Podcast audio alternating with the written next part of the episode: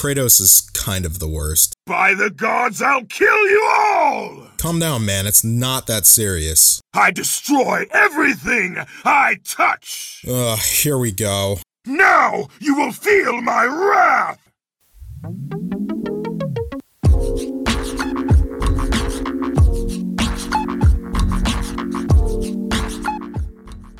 Hey y'all, welcome to episode 2 of LM2 Talks. This is Larry. Uh, it's great to have you all here again. My first episode, even though not a whole lot of people have listened to it, I got some pretty good feedback so far, and so I'm back again to talk about something else that's really on my mind right now.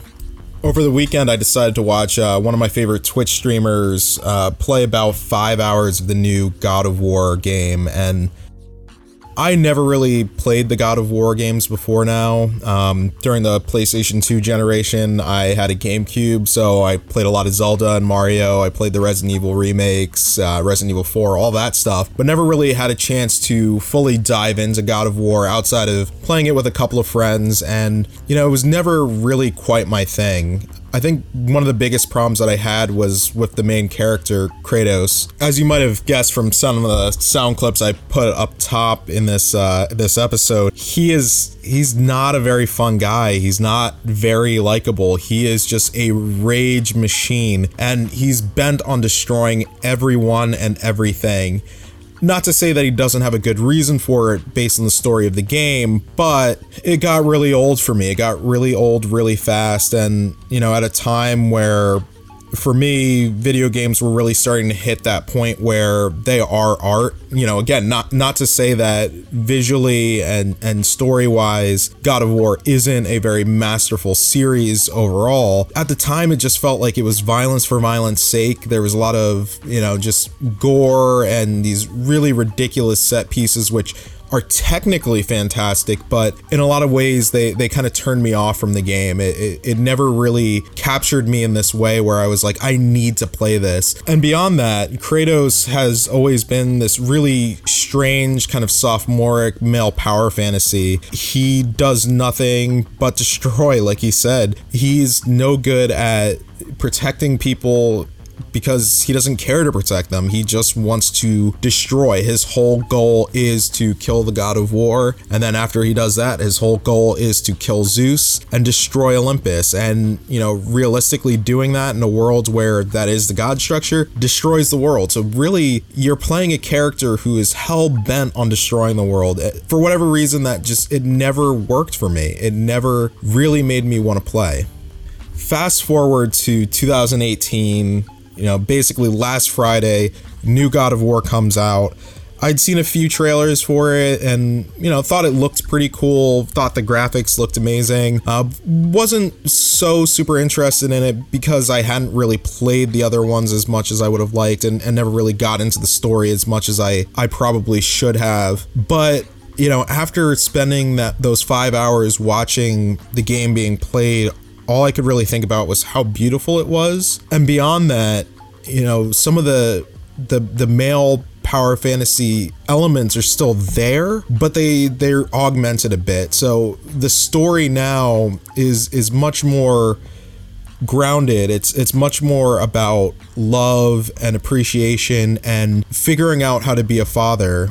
I don't want to get too deep into the story of the game because I'm still very early in it myself. And, you know, for, for those of you who might be going to pick this up, you know, you probably want to go in as clean as possible. But the one thing that, that you would know from the trailers and, and all of the promotional material is that Kratos apparently has a son. He is, you know, in the realm of the Norse gods, Thor, Balder, you know, Loki, Odin, those folks. And it's a journey of discovering how to not fail your son as Kratos had been failed before. And it's it's a really interesting take given the trajectory that the series has always kind of been on where, you know, there is a line in this new game where Kratos is telling his son that he needs to steel himself against feeling emotion for those that he kills yet the boy is the boy is young. The boy has just lost his mother and you see Kratos trying to reconcile with wanting to be there wanting to be emotionally supportive for this child but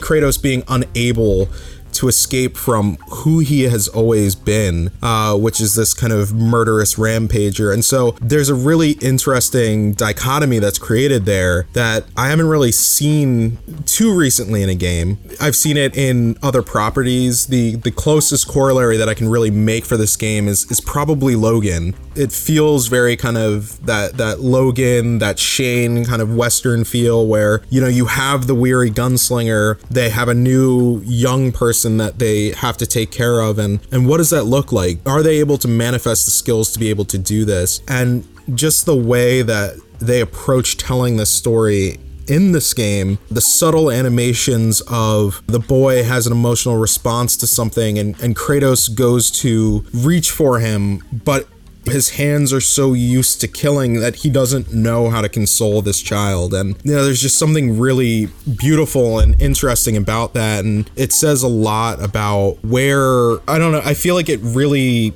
it really taps into this thing where I, I, constantly feel like you know we as men are not necessarily raised the right way and you know part of the struggle with that is you know how were our fathers taught to behave? You know what were the th- lessons that they were taught? How did they act? You know how are they told to not have emotion and and to hide your emotions? And you know the only acceptable emotions that you can have are anger and rage and being able to really tap into this area where he needs to learn how to feel and he needs to learn how to be empathetic and he needs to be a different person who a person that he hasn't been able to be in all of these other games because of seemingly what the studio mandated this character has to be. And so I just really feel like it's been a very interesting take on the character. And while based on his actions in previous games, I would say the character is still irredeemable, I do feel that this is probably the most compelling story that they've been able to tell with this character because it's not just about revenge, it's about him growing, it's about him him becoming a person. Kratos is a god, you know, after killing Ares, he became the god of war and, you know, he assumed godlike power, but he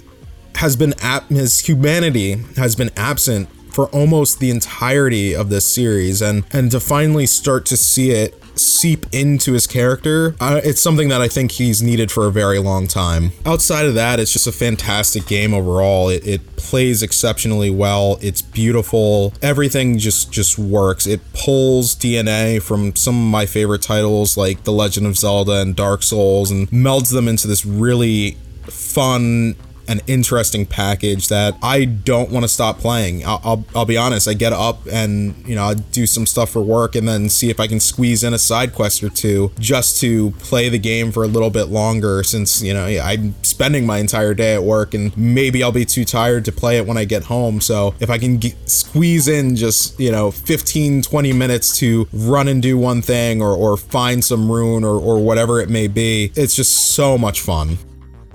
And that concludes episode two of LM2 Talks. This was a lot of fun to just dive in here on a Tuesday night and squeeze this in before playing a little bit more of God of War. I cannot quit this game. Most of you probably don't know this. I am now on iTunes. Just search for LM2 Talks in the podcast store, and you can hear my sultry voice talking to you wherever you go. My next episode will hopefully be dropping either Friday morning or Saturday morning, and it'll be all about Avengers Infinity War and the Marvel Cinematic Universe. Look forward to it. I'm looking forward to it. As always, drop me your feedback, tell me what you think, and hopefully, I will talk soon. Peace. I am the God of War!